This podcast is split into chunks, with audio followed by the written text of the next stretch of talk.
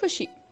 ಎಲ್ಲರೂ ಅವರವರ ಖುಷಿಯನ್ನ ಬೇರೆ ಬೇರೆ ವಸ್ತುಗಳಲ್ಲಿ, ಜನರಲ್ಲಿ, ಜಾಗಗಳಲ್ಲಿ, ಅಭ್ಯಾಸಗಳಲ್ಲಿ ಕಾಣ್ತಾರೆ.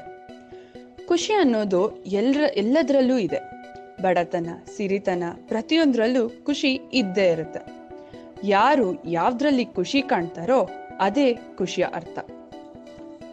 ಎರಡು ವರ್ಷಗಳ ಹಿಂದೆ ಶುರುವಾದ ಈ ನನ್ನ ಪ್ರಯಾಣ ಈಗ ಒಮ್ಮೆಗೆ ಬ್ರೇಕ್ ತಕೊಂಡಾಗ ನನ್ನ ಎರಡು ವರ್ಷದಲ್ಲಿ ನಾನು ಖುಷಿಯನ್ನ ಕಂಡದ್ದು ಈ ನನ್ನ ರಂಗ ಪ್ರಯಾಣದಲ್ಲಿ ಎಂದು ತಿಳಿತು.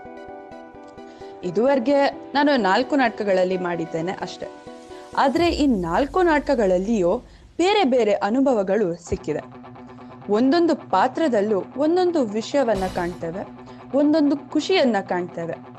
ಹೇಗೆ ಒಬ್ಬನಿಂದ ಮತ್ತೊಬ್ಬ ಬೇರೆ ಬೇರೆ ವಿಷಯಗಳಲ್ಲಿ ಖುಷಿ ಕಾಣ್ತಾನೆ ಅಂತ ಅರ್ಥ ಆಗಿದ್ದೆ ಬೇರೆ ಬೇರೆ ಪಾತ್ರಗಳನ್ನ ಮಾಡಿದಾಗ.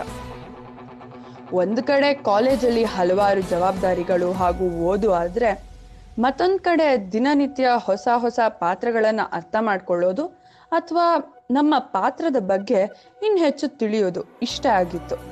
ಇದು ನನಗೆ ಇಷ್ಟನೋ ಇಲ್ವಾ ಅಂತ ಯೋಚನೆ ಮಾಡೋಕ್ಕೂ ಟೈಮ್ ಇರಲಿಲ್ಲ.